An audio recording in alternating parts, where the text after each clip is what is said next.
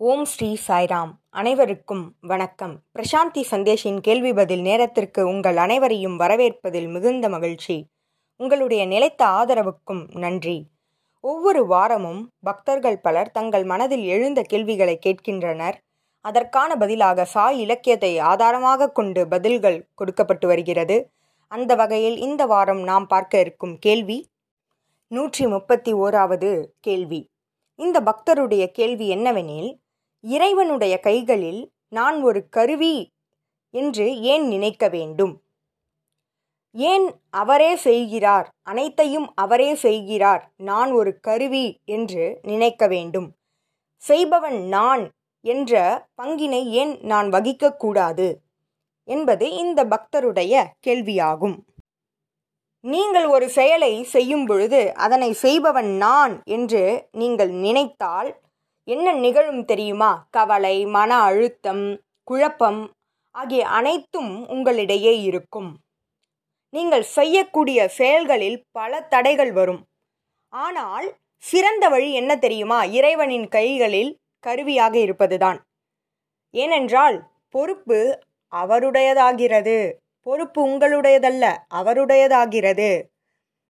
பகவான் உங்களுக்குள் இருந்து செயல்படும் பொழுது என்ன நிகழும் தெரியுமா? அவர் செயல்படுகிறார் என்று நினைக்கும் பொழுது பல செயல்களை பல கடினமான செயல்களை எளிதாக செய்து விடுவீர்கள். ஆனால் நீங்கள் செய்கிறீர்கள் என்று நினைக்கும் பொழுது விரைவில் சோர்வடைந்து விடுவீர்கள் உற்சாகத்தை இழந்து விடுவீர்கள் இதுவெல்லாம் நடக்கும்.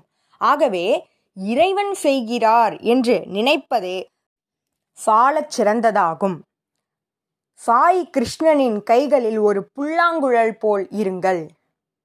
புல்லாங்குழல் எவ்வாறு அதனுள் எந்தவித விஷயங்களும் இல்லாமல் வெறுமையாக இருக்குமோ அதை போல நீங்கள் இருங்கள். அவர் கைகளில் கருவியாக இருங்கள். அவர் இசை கட்டும் அந்த மெல்லிய இசையே உங்களுடைய வாழ்க்கையாக மாறிவிடும். அழகானதாக மாறிவிடும். ஆகவே இறைவன் உங்களுக்குள் இருந்து செயல்படட்டும். மேலும் இறைவன் உங்களுக்குள் செயல்படுவதால் என்ன நிகழும் தெரியுமா?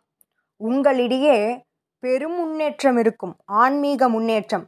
வாழ்க்கையானது எதிர்மறையானதும் நேர்மறையானதுமாக நிரம்பி இருக்கிறது. நீங்கள் செய்கிறீர்கள் என்று நினைத்தால் இதில் இரண்டிலும் சிக்கிக்கொள்வீர்கள். இருமையில் சிக்கிக்கொள்வீர்கள். இன்பம் துன்பம் லாபம் நஷ்டம் என்று இருமையில் சிக்கிக்கொள்வீர்கள். ஆனால் இறைவனானவர் செயல்படும் பொழுது இதனை கடந்து செல்வீர்கள். தனித்துவமிக்கவராக இருப்பீர்கள். சிந்தனை சொல் செயல் ஆகிய மூன்றும் ஒருங்கிணைந்து செயல்படுவீர்கள். சித்த சுத்தி அங்கு இருக்கும் திரிகரண சுத்தி அங்கு இருக்கும். ஆகவே தான் இறைவனானவர் செயல்படுகிறார் என்று எண்ணுங்கள். இறைவனின் ஆசீர்வாதத்தை பன்மடங்கு நீங்கள் அப்பொழுது பெறுவீர்கள். சரி அடுத்தது இந்த இறைவனானவர் செயல்படுகிறார் என்பதனை எவ்வாறு நாம் நினைவில் கொள்வது அல்லது நம்முடைய நடைமுறையில் செயல்படுத்துவது. நீங்கள் ஒவ்வொரு செயல் செய்யும் பொழுதும் இறைவனுடைய சத்திய வாக்கை நினைவில் கொள்ளுங்கள். இறைவனானவர் என்ன சொல்லியிருக்கிறார்? நான் உன்னுள் இருக்கிறேன் உனக்குள் இருக்கிறேன் உன்னை சுற்றி இருக்கிறேன் மேலே இருக்கிறேன் கீழே இருக்கிறேன் என்று சொல்லியிருக்கிறார். அந்த சத்திய வாக்கை நினைவில் கொள்ளுங்கள். அப்பொழுது நீங்கள் இறைவனின் கருவியாக இருப்பீர்கள். அனைத்து பொறுப்புகளும் அவருடையதாக மாறிவிடுகிறது. அதை நினைவில் கொள்ளுங்கள். நாம் சுமையற்றவராக மகிழ்ச்சியானவராக உற்சாகமிக்கவராக இருக்கலாம். ஏனென்றால் அனைத்து பொறுப்புகளும் இறைவனுடையது. நாம் வெறும் கருவியே. எந்த விளைவு ஏற்பட்டாலும் எந்த விளைவு ஏற்பட்டாலும் அதற்கு இறைவனானவர் பொறுப்பெடுத்துக் கொள்வார். நாம் வெறும் கருவியே. இதுவல்லவா நமக்கு தேவை? இறைவனானவர் அவர் மீது நம்பிக்கை கொண்டோம் என்றால் அவர் நம்முடைய சுமையை அவர் எடுத்துக்கொள்ள தயாராக இருக்கிறார். கருணை மிகுந்த சுவாமி நம்முடைய பொறுப்புகளை தன்னுடைய தோள்களில் சுமந்து கொள்கிறேன் என்கிறார். நீ மகிழ்ச்சியாக இரு. அனைத்தையும் நான் பார்த்து கொள்கிறேன் என்று ஒருவர் கூறினால் அதுவல்லவா பிரேமை உண்மையான அன்பு அதுவே. முக்கியமானதாக ஒன்றை நினைவில் கொள்ள வேண்டும். பலருக்கு துன்பம் வந்தவுடன் என்ன செய்வார்கள் தெரியுமா? முதலில் இறைவனை மறந்து விடுவார்கள். தன்னை சுற்றியுள்ள மக்களிடம் சென்று தங்களுடைய கவலைகளை கொட்டி தீர்த்து பன்மடங்காக பெருக்கிக் கொள்வார்கள். இதுதான் இன்றைய சூழ்நிலையில் நிலவுகிறது. நாம் என்ன செய்ய வேண்டும் தெரியுமா? துன்ப நேரத்தில். அப்பொழுதுதான் இறைவனை இடைவிடாது நினைக்க வேண்டும். அவர் ஒருவரே நம்மை பாதுகாக்க தயாராக இருப்பார். நம்மால் சில விஷயங்களை செய்து கொள்ள இயலாது. சில விஷயங்களை சமாளிக்க இயலாது. ஒரு பெரிய பாறை இருக்கிறது. அந்த பாறையை நீங்கள் தனி ஆளாக தள்ள வேண்டும் என்றால் முடியுமா? உங்களுக்கு உதவிக்கு ஒருவர் தேவை. அதை தள்ளுவதற்கு பலமிகுந்த ஒருவர் தேவை. யோசனை சொல்வதற்கு ஒருவர் தேவை. அந்த ஒருவரே நம்முடைய பகவான். பல விஷயங்களில் நாம் சிக்கிக்கொள்வோம் அதிலிருந்து வெளிவர இயலாது. சுமை அதிகமாக இருக்கும். அந்நேரத்தில் இறைவனை நினையுங்கள். அவர் உங்களை பாதுகாக்க தயாராக இருக்கிறார். நீங்கள் எப்பொழுது அழைப்பீர்கள் என்பதனை பார்த்து கொண்டே இருக்கிறார். நீங்கள் அழைத்தவுடன் உங்களுக்கு உதவுவதற்கு தயாராக இருக்கிறார். நீங்கள் அழைக்க வேண்டும். அதுவே மிகவும் முக்கியமானதாகும். இறைவன் இல்லாது நாம் ஒரு செயலை செய்யும் பொழுது அது எதற்கு சமம் தெரியுமா? இருளில் நடந்து செல்வதற்கு சமம். நாம் இருளில் எங்கு சென்று கீழே விழுவோமோ எதில் முட்டுவோமோ என்று நமக்கு தெரியாது. ஆகவே ஒவ்வொரு நொடியும் இறைவனை பிரார்த்திப்போம். நம்மை வழிநடத்த அவரை சார்ந்திருப்போம். பகவான் ஒவ்வொரு முறையும் ஒரு செயல்களில் நாம் சிக்கிக்கொள்ளும் பொழுது உன்னால் முடியும் என்ற ஊக்கத்தை கொடுக்கிறார். அதிலிருந்து வெளிவந்து அதை கடந்து செல்ல நமக்கு வழிவகுக்கிறார். இறைவனானவர் பிரச்சனைகளை தீர்க்கக்கூடியவர். அவர்தான் இறைவன் என்று நினைத்து கொள்ளாதீர்கள். பிரச்சனைகளை கடந்து செல்ல நமக்கு உதவுவார். இன்ப துன்பங்களை கடந்து செல்ல நமக்கு உதவுவார். அவரே இறைவனாவார். பிரச்சனைகளை தீர்ப்பதற்கு இறைவன் அல்ல. பிரச்சனைகளை கடந்து செல்ல நம்முடைய உயர்நிலை மாற்றத்திற்கு பாடுபடுபவரே நம்முடைய பகவான். ஏன் அவ்வாறு சொல்கிறேன்? ஏனென்றால் பிரச்சனைகள் வந்த வண்ணம் இருக்கும். வாழ்க்கையில் பிரச்சனைகள் இருந்து கொண்டேதான் இருக்கும்.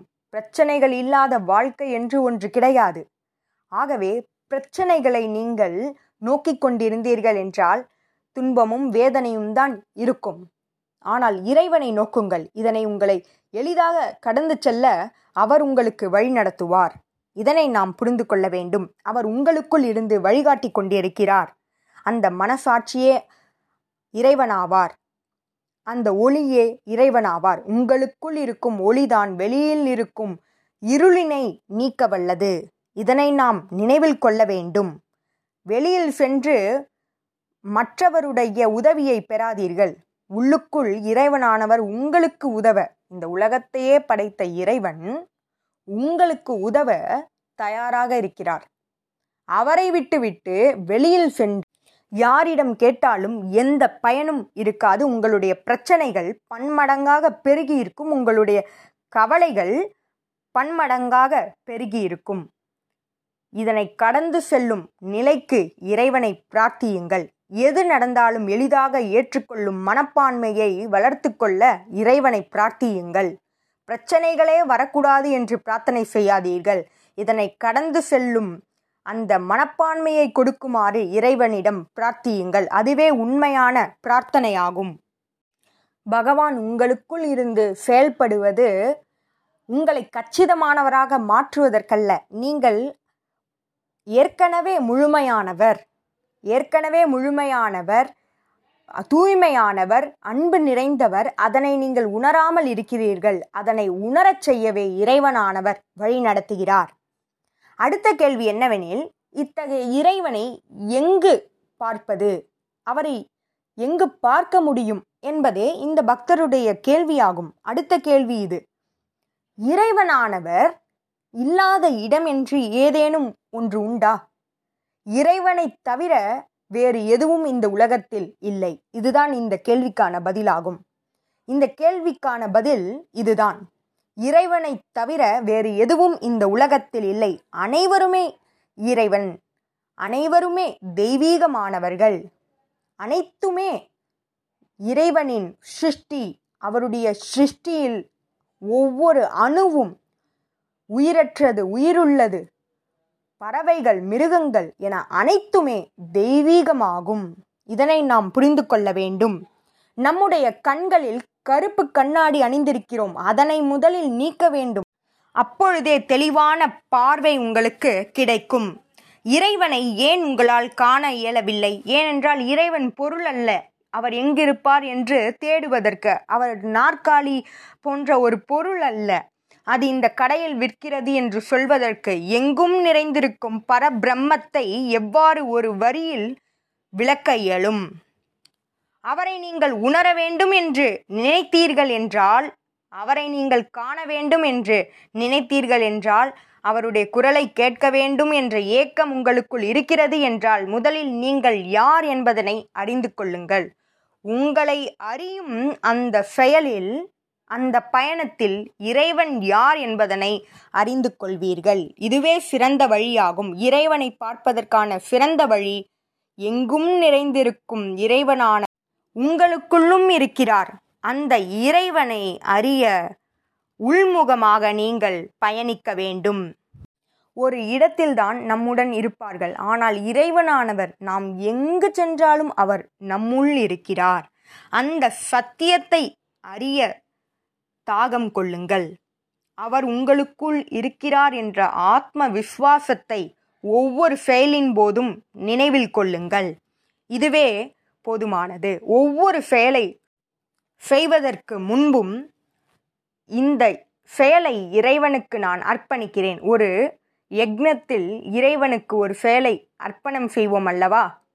அதை போல அர்ப்பணித்து ஒவ்வொரு செயலையும் செய்யுங்கள்.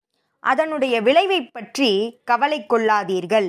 நெருப்பில் இட்டது போல நெருப்பில் இட்டது போல நினைத்து கொள்ளுங்கள். நெருப்பில் இட்டால் அது மீண்டும் பெற இயலாது அல்லவா அதை போல இறைவனுக்கு அர்ப்பணம் செய்துவிட்டு விளைவை குறித்து கவலை கொள்ளாதீர்கள். இறைவன் உங்களுக்குள் இருக்கிறார். ஒவ்வொரு செயலையும் நிதானமாக மகிழ்ச்சியாக உற்சாகமாக செய்யுங்கள். ஒவ்வொரு செயலையும் மிகவும் அழகானதாக மாற்றுங்கள். எது நிகழ்ந்த போதிலும் அதனை ஏற்றுக்கொள்ளுங்கள். ஏனென்றால் அது இறைவனின் சங்கல்பம். ஒவ்வொன்றும் இறைவனின் சங்கல்பம். எது நடந்த போதிலும் இறைவனின் சங்கல்பம் என்று எடுத்துக்கொள்ளுங்கள். அதுவே வாழ்க்கையில் நம்மை உயர்நிலை மாற்றத்திற்கு கொண்டு செல்லும். ஆகவே இறைவனானவர் நம்முடைய மூச்சாக இருக்க வேண்டும். அவர் ஒரு பகுதி அல்ல. அவரே நம்முடைய உயிர் மூச்சாவார். அவரே நம்முடைய இதய துடிப்பாவார். ஆகவே ஒவ்வொரு துடிப்பின் பொழுதும் ஒவ்வொரு முறையும் அவரை நினைவில் கொள்ளுங்கள். இந்த நிகழ்காலம் இறைவன் உங்களுக்குள் இருக்கிறார் என்பதனை நினைவில் கொள்வதற்கே அதனை நீங்கள் சிந்தியுங்கள். சொன்ன கருத்துக்கள் அனைத்தையும் சிந்தித்து அசை போடுங்கள் நன்றி. இதுபோல பல கேள்விகளோடு உங்களை அடுத்த வாரம் சந்திக்கிறேன். ஜெய் சாய்ராம்.